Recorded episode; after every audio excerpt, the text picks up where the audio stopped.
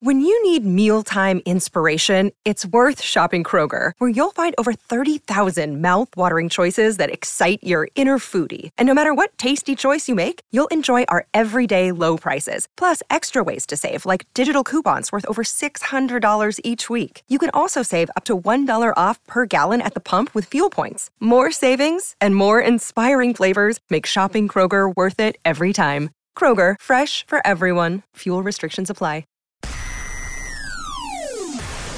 It's the Gamecock Central Takeover Hour with Chris Clark, Wes Mitchell, and Tyler Head on your home of the Gamecocks in Columbia. 1075 The Game on 100.3 The Game in Myrtle Beach and 100.5 The Game in Florence.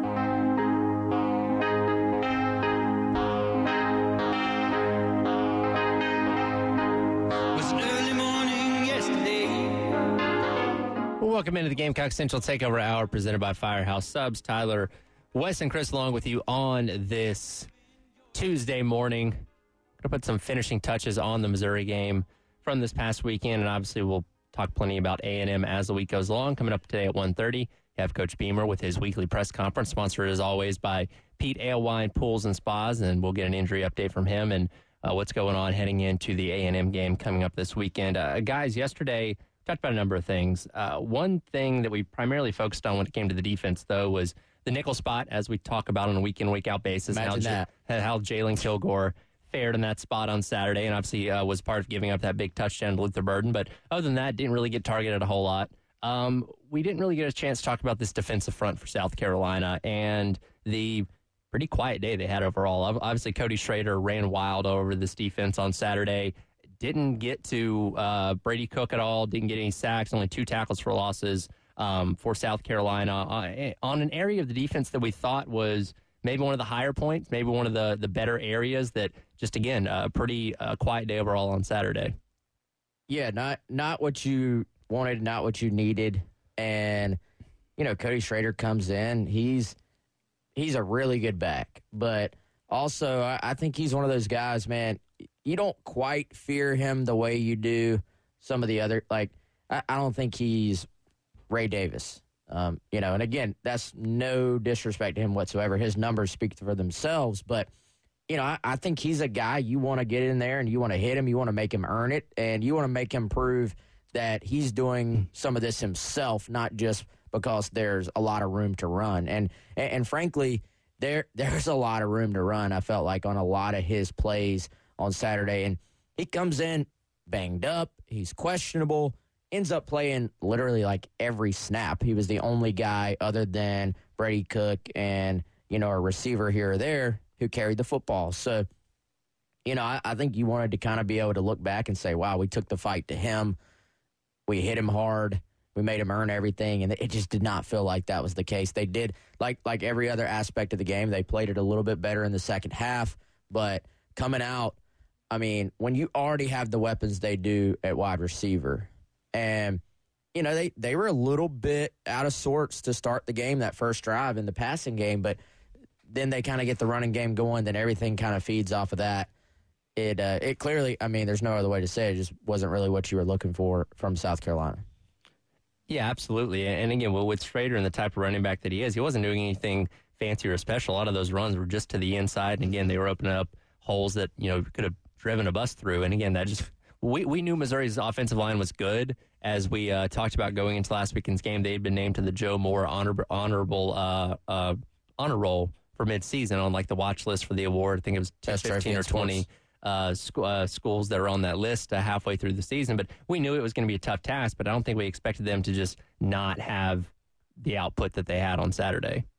Yeah, and I, I think if you're South Carolina, fair or not, you know, if you're going to stop teams, it, it kind of is going to be put on those interior guys. Like that. That's where I think, if you look at it right now, that's probably where South Carolina's best talent is, as far as having some actual depth and having some guys who can make plays for you. You know, T.J. Sanders, Boogie, Tonka. Uh, then you add in, you know, Nick Barrett in there as well. That that's kind of four guys in that rotation that you feel pretty good about.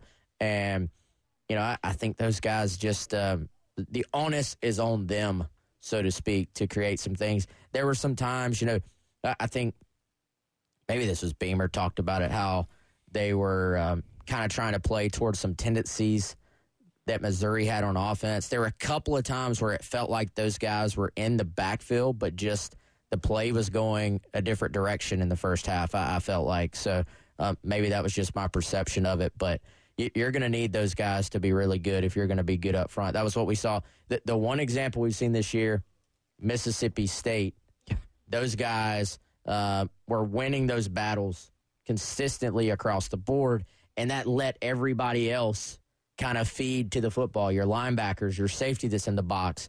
Uh, against Missouri, it just felt like you were kind of getting wiped out on that first level quite a bit. And uh, very, to give some more credit, very well coached um, Missouri offensive line as well, I think.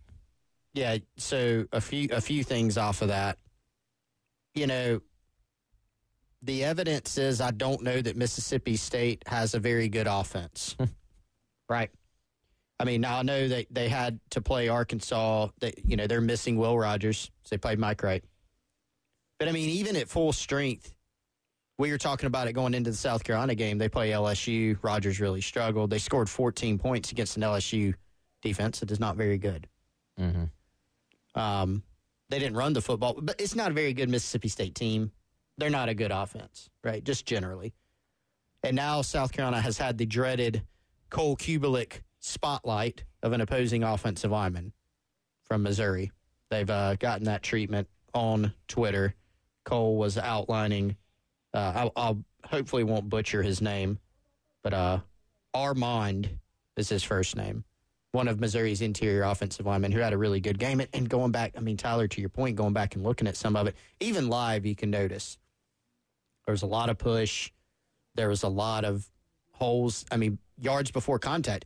Cody Schrader, I think he broke six tackles, which is a good number for a running back. I think he had like 80 something yards after contact, another good nu- number for running back. But there were a lot where he's already through the line and you don't have a lot of resistance in it. And if and if you're in that territory, it's going to be a tough day. It, it reminded me a lot of the North Carolina game in week number one, where just it felt like there was no penetration up front, and anytime what uh, Marion Hampton or um, um, what's his name, British Brooks, Yeah, got yeah, the yeah. ball, he was four yards down the field before he had any kind of anybody contesting him. I always thought the, um, you know, a lot of times we talk about this guy's a great play caller, that guy's a great play caller.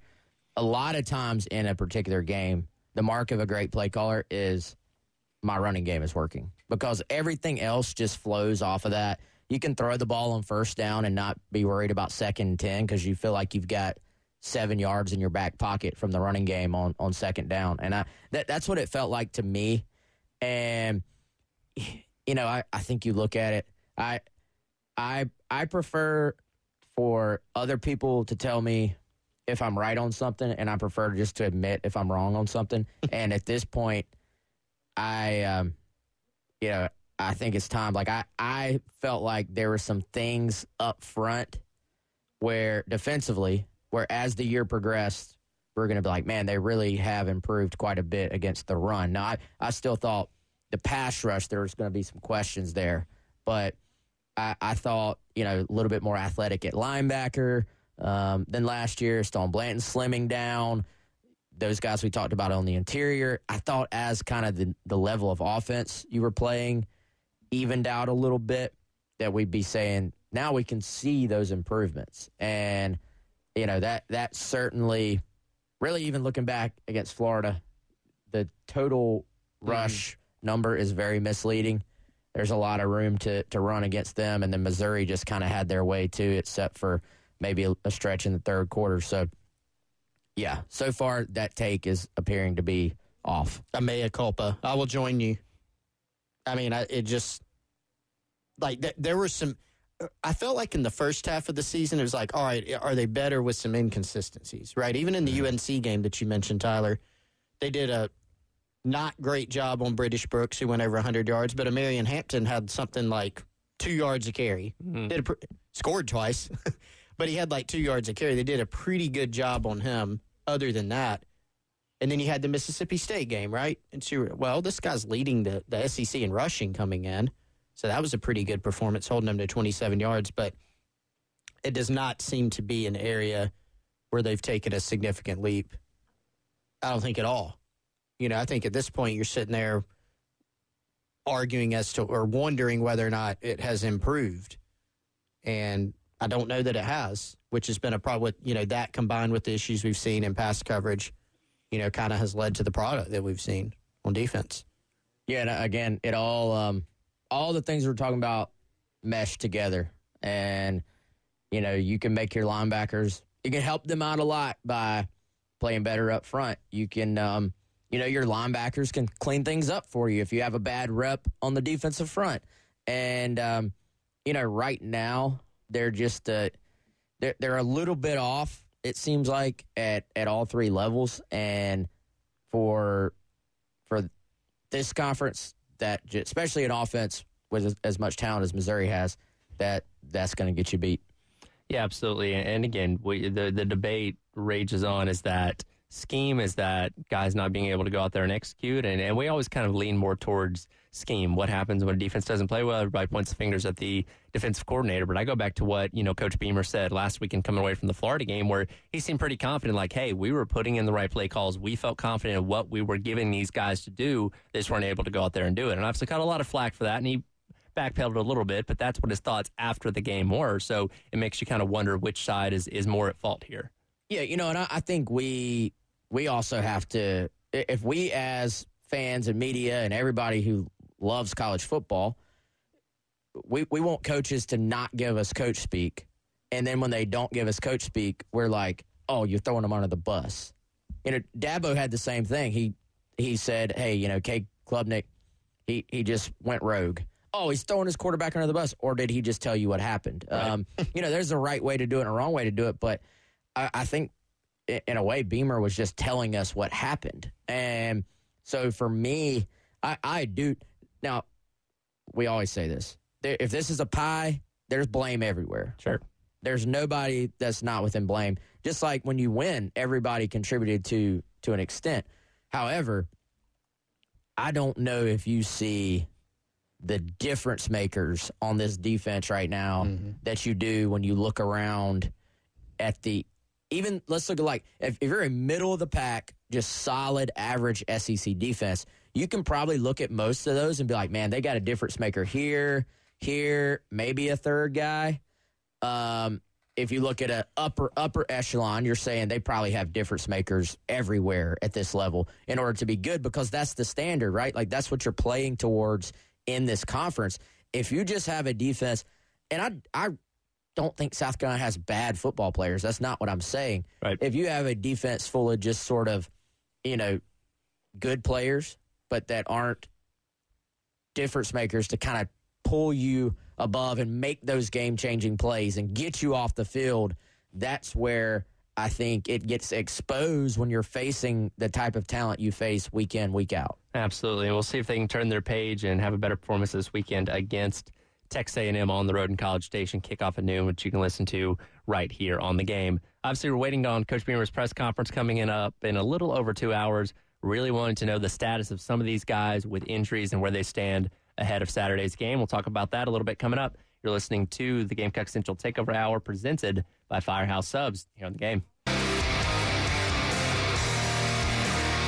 It's the Gamecock Central Takeover Hour with Chris Clark, Wes Mitchell, and Tyler Head on your home of the Gamecocks in Columbia, 1075 The Game. Also heard on 100.3 The Game in Myrtle Beach and 100.5 The Game in Florence.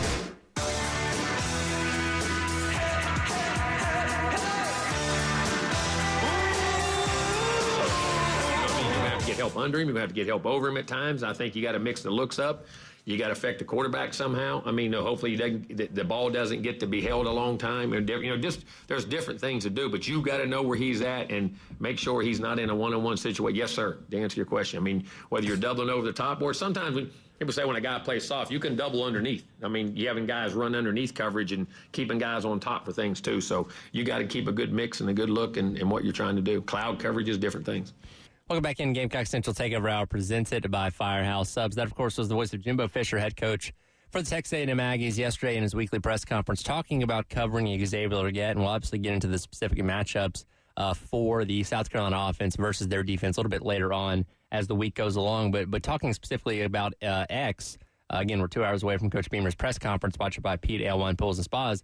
Just hopefully knowing he's going to be able to play this weekend, and, and that's a big X factor because if he is not able to play, obviously without Juice Wells, who's going to step up as that number one guy? Yeah, excellent sponsor mentioned there, Tyler. Very well done. I try.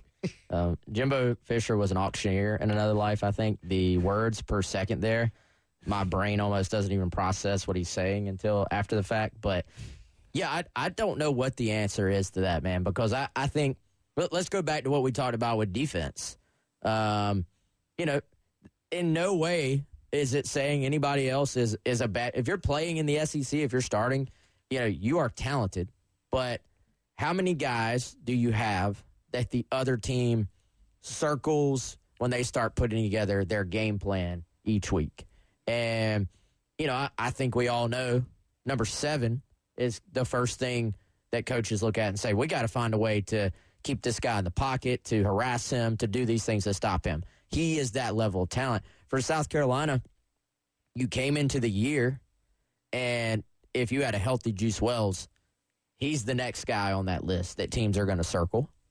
And then once they saw what this version of Xavier Legette is, quickly the number 17 went on the Sunday early prep board as well for an opponent, right? If you don't have three, which, you know, all signs are they don't, if you don't have 17, which we'll find out more later today, then you're just once again chipping away and, and taking those guys out of the equation that are true difference makers. How, how different is this offense without Legette stepping up this year? How many big plays has he made down the field? How many of those explosives that we all know South Carolina is very reliant on on offense? How, how many of those plays aren't made? Uh, Tyler, you made the point yesterday. You have a less experienced receiver having a ball kind of go through his hands on a jump ball situation late in the game. So, you know, I, I think for them, it's uh, it, it's tough to to to try to answer your question. I think Trey Knox is kind of your your top receiving target. If you know, is that ideal for it to be a tight end? Probably not. But if, if there's no Legette, or even if Legette is kind of um, feeling his way back in and not 100%. I think Knox is the guy that, that takes over that. He very quietly now has 30 catches on the year to Legette's 37 catches. So he very quietly has made more and more of an impact. Now, is it the down the field impact you see from Legette? Obviously not, but you don't expect that from a tight end anyway. Well, no, no three. If if there's no 17, let me throw out another number. What about no 10? You know, goes down with that hamstring injury, questionable. A- And he's he's played, but I didn't even see what his snap count this weekend was. He wasn't out there for the majority of the snaps, was he? Mm, He was, I- I was- he was limited when he came back against uh, Tennessee. He was out there a pretty good a bit. pretty, Pretty good good bit. bit. I'm, I'm gonna pull up the snap count here and let He's you out know there that. a 34 snaps. Okay, so uh, what? Is that roughly half? About half. About, About half. half. With part of that, I don't remember when he got banged up. It seems like it was second half. It was definitely second. half. definitely second half. Um, but he had a, I mean, he had an impressive catch and run in that game. You know, Well, I feel like he he has one at least every single Every game, game. It's yeah. like, all right, get him involved more, and then he's either banged up or it just doesn't come to him. Still your doesn't- quarterback's getting smashed. That's Yeah. true. still doesn't have a touchdown at South Carolina, which will be the greatest, one of the greatest travesties in the world, in my opinion, if he doesn't end up getting one before he before he leaves here. But um, so you- you're looking at the possibility, and again, we'll find out more. You're looking at a possibility of missing your starting three wideouts. At the minimum, you're you're going to have probably one out and two banged up. Sure. Um, your running back came into the Missouri game banged up. Nobody even talked about that because everybody else just so hurt. It was just kind of a footnote. So he he he's probably not hundred percent, right? You, you you don't get an ankle injury and rehab it, then go play another football game and say how yeah, I feel great. Yeah, and then rewatching, man, he came out dinged up. Yep. It did not appear to be the ankle. So Something else. Something else potentially. And then ten offensive linemen hurt. Yeah. many of whom are actual guys that start or play for you. So it, it's not a pretty picture in terms of the injuries.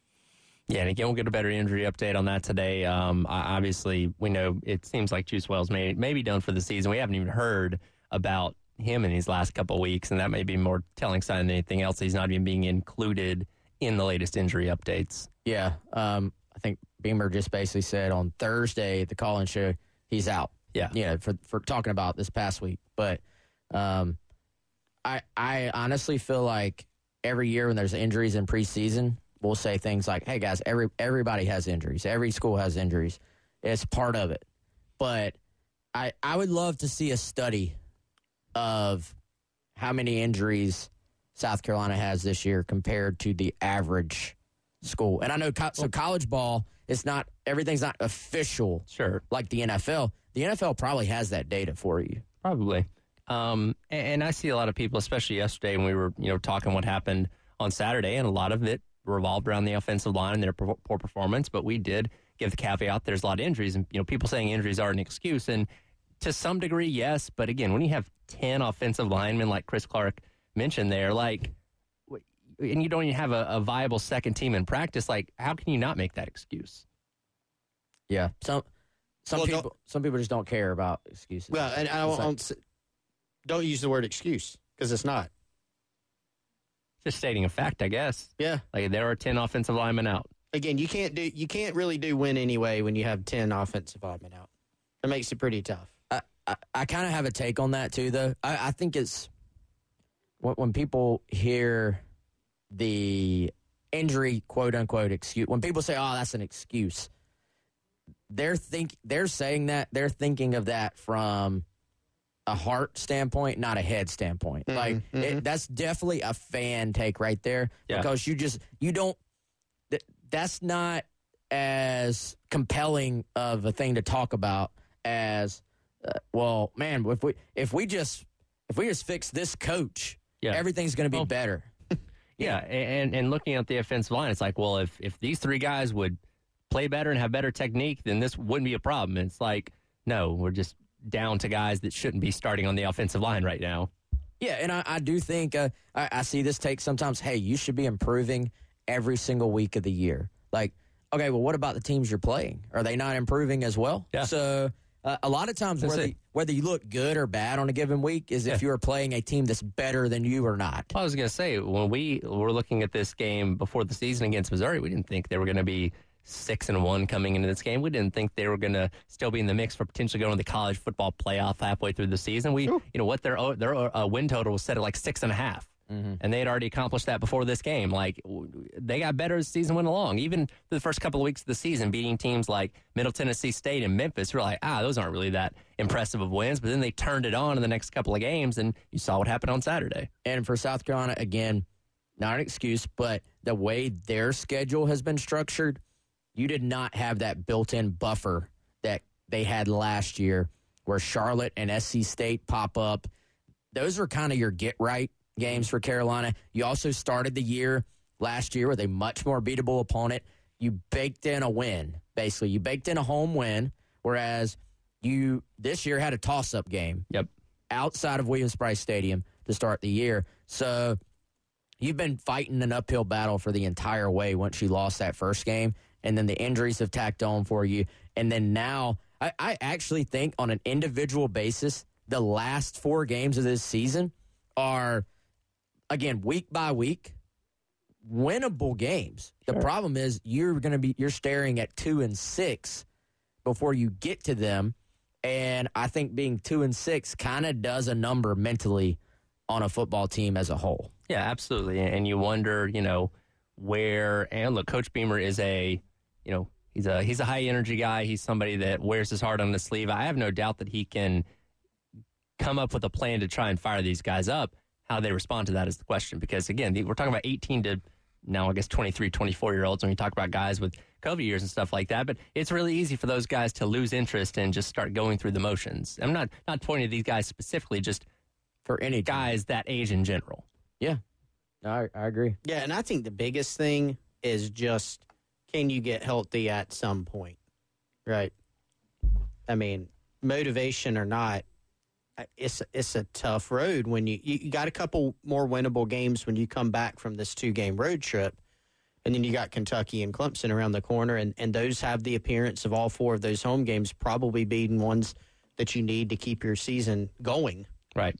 Absolutely. Uh, one more thing from Saturday. Uh, Jim Nagy from the Senior Bowl was on uh, during the first half of the game. I gave a brief little cut about what he sees out of Spencer Rattler, not only from the Senior Bowl perspective, but from his pro potential as well. We'll let you listen to what he had to say and react to that. Coming up next is the Gamecock Central Takeover Hour, presented by Firehouse Subs. Rolls on here on the game. What you're talking about. Sponsored by Love Chevrolet. On your home of the Gamecocks. In Columbia, 1075 The Game. Also heard on 100.3 The Game in Myrtle Beach. And 100.5 The Game in Florence. Welcome back in Gamecock Central Takeover Hour presented by Firehouse Subs. Tyler Wes and Chris along with you, putting a bow on what happened this past weekend between the Gamecocks and the Missouri Tigers. One thing that you may have seen while watching the game on the SEC network was a feature uh, late in the second half when South Carolina's offense was on the field, including Jim Nagy from the Reese's Senior Bowl, uh, the executive director of the Reese's Senior Bowl, that is, talking a little bit about Spencer Rattler and where he stands as far as his pro potential goes right now. It is a loaded quarterback class for the 2024 Reese's Senior Bowl, and South Carolina Spencer Rattler will be squarely in the mix for an invite. He's one of the best pure pocket passers in this year's class. If you give him time, he will absolutely pick you apart. He can rip NFL throws down the field, as we've seen him do all season to Xavier Legette.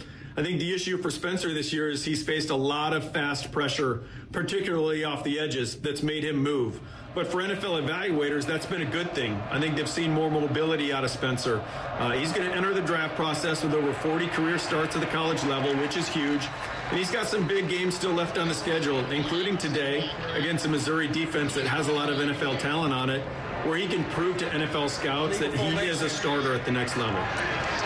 And that was Jim Nagy, the executive director of the Reese's Senior Bowl, talking a little bit about Rattler there. And uh, in, in, a weird way, having all that much pressure coming off the edge is giving scouts another thing to look at with Spencer Rattler that he's performed well with. And again, we talk about him continuing to raise his draft stock. I'm just looking at CBS's projected draft uh, prospect rankings. They got him 80 right now, so that would put him, what, third ish round, somewhere around there, middle third round pick. So about what we kind of figured. But, but here's a guy that, you know, coming into the season was really not on anybody's draft boards and has played his way into being in one of those uh, higher respectable rounds once again.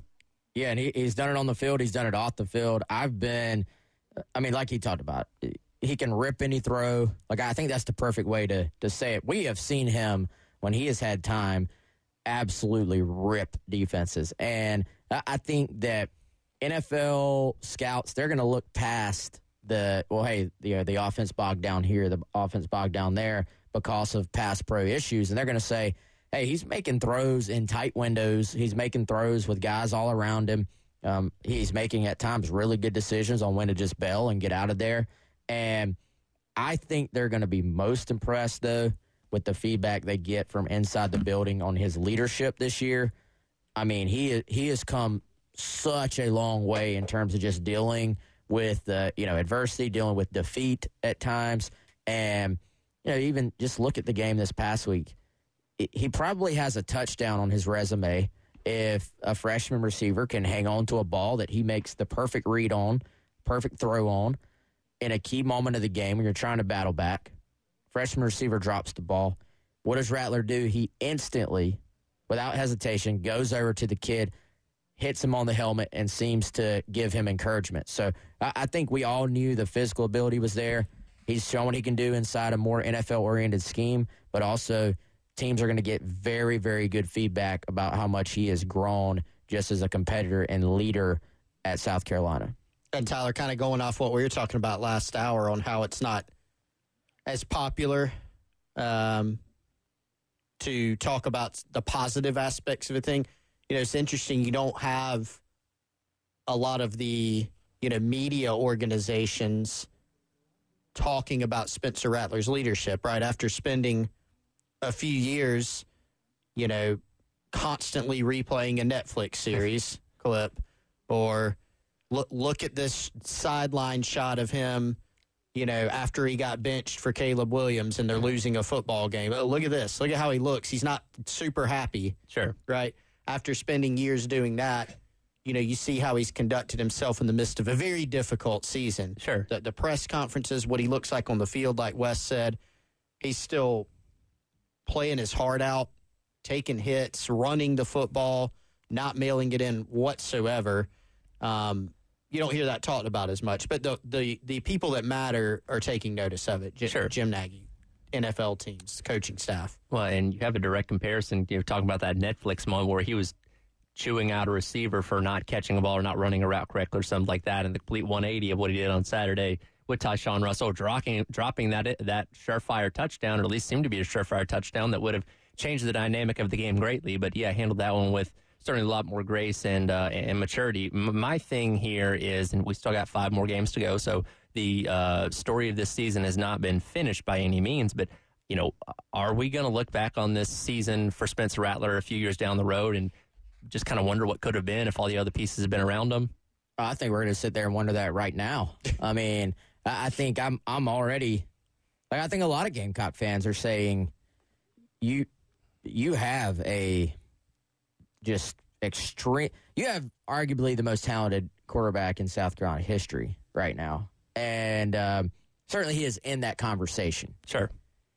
and just because because of offensive line issues and injuries. Because to be fair, injuries have played a, a huge part. To be fair, there also were questions before we started seeing injuries there, and then certainly injuries to to the receiving core. I still stand by what I said. I, I think you were about to see the best trio of wide receivers that were on the field at the exact same time that I can remember South Carolina having in two decades, honestly. If you had a healthy Juice Wells, a, health, a healthy Legette, and a healthy AB.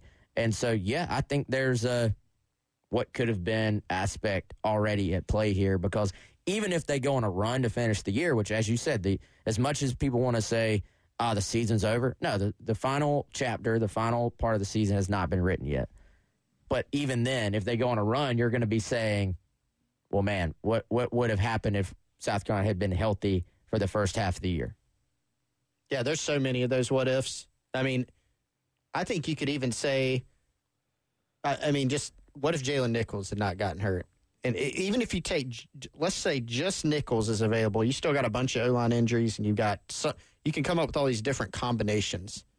Like let keep Nichols and Juice Wells, right, to, to pair with with XL. I mean, there, there's so many different things about it, and so it kind of is what it is.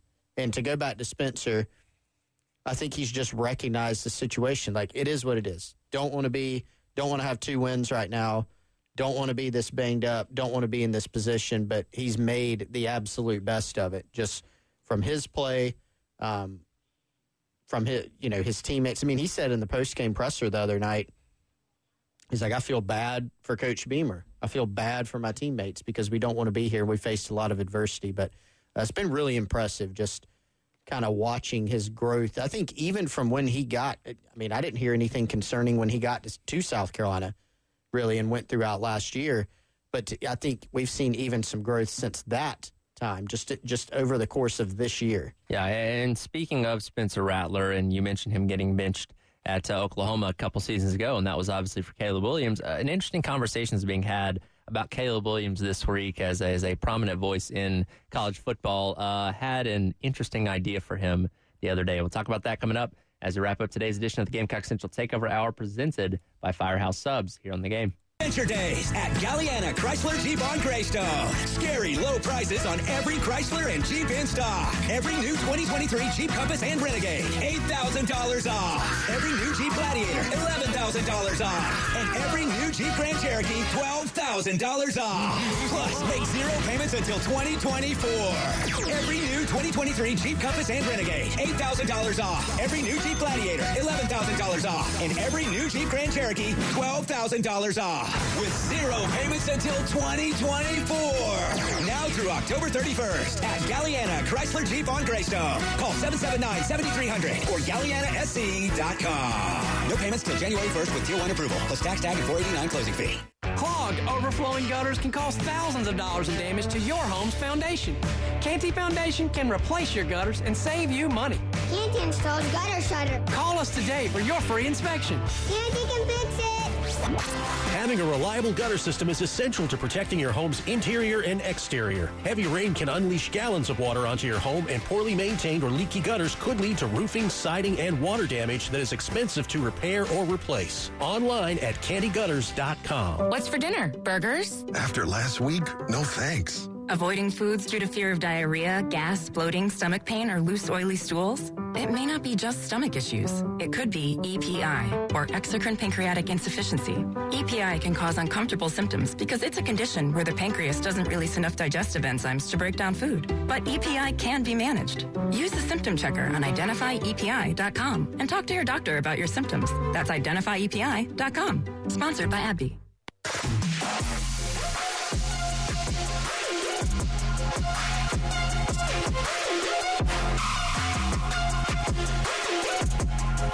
It's the Gamecock Central Takeover Hour with Chris Clark, Wes Mitchell, and Tyler Head on your home of the Gamecocks in Columbia, 1075 The Game. Also heard on 100.3 The Game in Myrtle Beach and 100.5 The Game in Florence.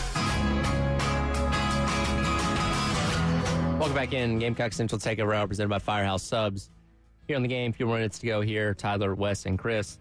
You know, we talked in the last segment a lot about Spencer Rattler and obviously climbing up the draft boards in a lot of people's eyes and, and seems to be uh, on the potential of getting an invite to the Reese's Senior Bowl as well. Uh, talking about quarterbacks getting drafted, it's expected that Caleb Williams is going to be the number one overall pick in the draft, obviously the quarterback out of Southern Cal. And on Saturday, Southern Cal lost their second game of the season to Utah, second game in a row, and Caleb Williams didn't have a great performance. And, um, you know, we know in the era of the four-team college football playoff, when you lose two games, you're you're out. You're most likely not going to get in. Now there's a path for Southern Cal to still win like Pac-12 championship, but it's probably on the less likely end at this point. Um, Emmanuel Acho of Fox Sports tweeted this out after the game on Saturday. With national championship hopes gone, Caleb Williams should consider sitting out the rest of the season. Heisman's a long shot. Playoffs are even less likely. He won't play in the bowl game. Risk of playing far outweighs the reward. Business decision. Now, I personally don't think Caleb Williams would do this. But this kind of loops into our conversation about NIL, where players are making money, and you obviously have a guy like this that is going to be a topic in the draft. Is that something that we could see coming somewhere down the line? Where hey, I'm a top pick. We're we got three losses. We're probably not going to make the playoff. I'm just going to go ahead and phone it in for the rest of the year. I mean, I, th- I think we're already seeing that to an extent where it, it used to be noteworthy if somebody skipped a bowl, mm-hmm. and then slowly you've seen that to well hey, if, if a guy plays in a bowl, it's almost noteworthy, uh, unless it's one of the you know the bigger bowls. And so, yeah, I think it's this has been a conversation going all the way back to Clowney. Should he skip yeah. his junior year, which was a joke? and you know, but I, I, think so. What more does he have to play for? For one, um, man, I, I I know everybody has to make individual decisions, but you are talking about a team at some point, mm-hmm. and you are the leader of this team. You are the face of this team, and um, it it would just be to, to the, it would be a bad look to the extent that if I was an NFL team, I would be factoring that into my decision. Um, you know about if I'm drafting a guy or not. But also, hey, guys, if it's a business decision, then you mentioned NIL, Tyler. At, at what point does that come into this conversation as well? Like you always sort of had the argument before well, hey, who can blame that guy for skipping a bowl because he's not being paid? Mm. And he's trying to set himself up to be paid.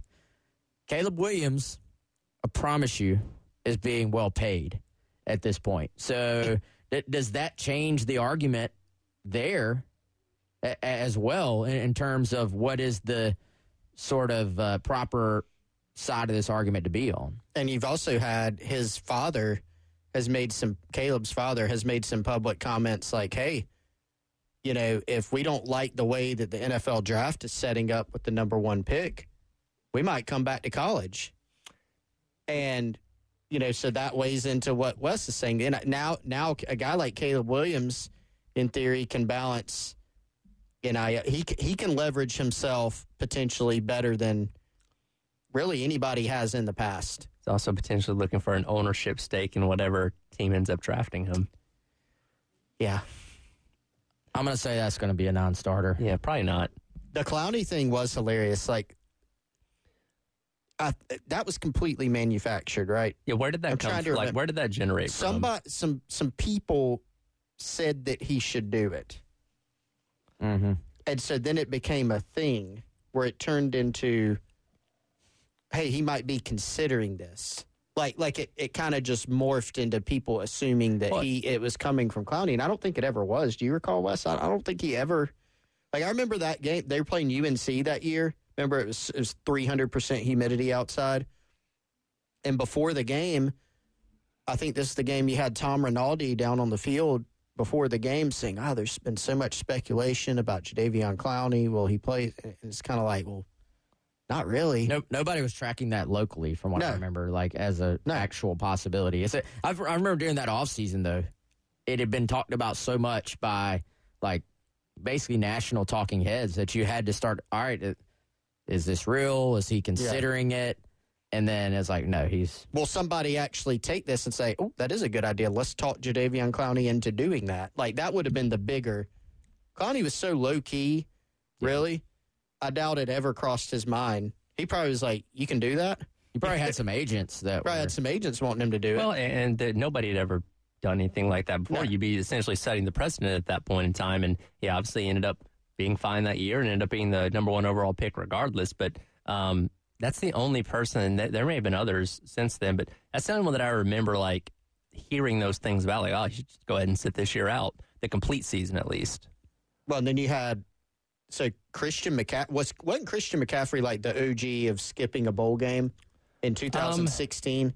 I mean, he was one of the first. It was definitely one of the most high profile. It was definitely when it started to become more popular because that would have been what, the second year of the college football playoff. yeah, it was 2016. So- the end of 2016. And we know the college football playoff inadvertently devalued the bowls that are not featured semifinals in whatever year that may be. So he was, yeah, kind of one of the first to to do that. And obviously, we've seen countless number of guys. I remember what uh, Kenny Pickett sat out the Peach Bowl two years ago. Now that was a big story. Somebody played.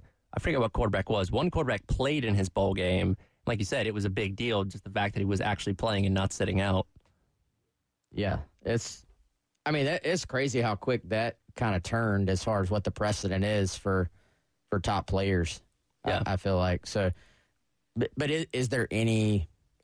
And I guess we don't know, being all the way over here. Is there any actual thought that Caleb Williams may sit this thing out the rest of the way, or that's no, just it, it's one of those things that just got put out there that a lot of people are talking about and reacting to. And again, I don't think Caleb Williams is going to do that. I don't think that's on his radar. And again, there's still a path for Southern Cal to still win the Pac-12 championship and maybe have an outside shot at the college football playoff. Not super likely right now with two losses, but that's still on the table for them. So yeah, that's it's not on his radar, but it's something that just garnered a lot of attention.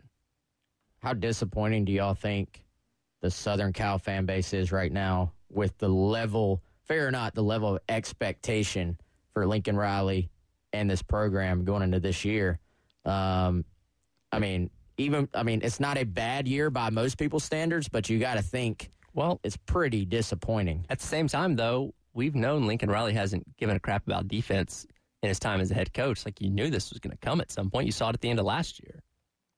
I think you thought they could just outscore teams, but against pretty good defenses, those numbers for both that offense and for Caleb Williams yeah, um, drop off considerably. And faced a very physical defense this past weekend against Utah. And by the way, they still got to play Oregon, UCLA, um, somebody else in there, Washington. Like they still got plenty of tough games to come. They they could be a four or realistically be like eight and season. four. Yeah. yeah. Boy, that would be. Whew, that would be interesting. I did a complete complete rumor.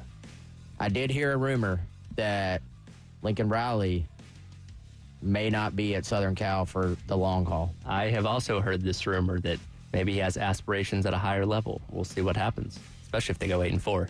That'll do it for today's edition of the Gamecock Central Takeover Hour presented by Firehouse Subs. Coming up next, halftime show with myself and Terry Ford here on the game.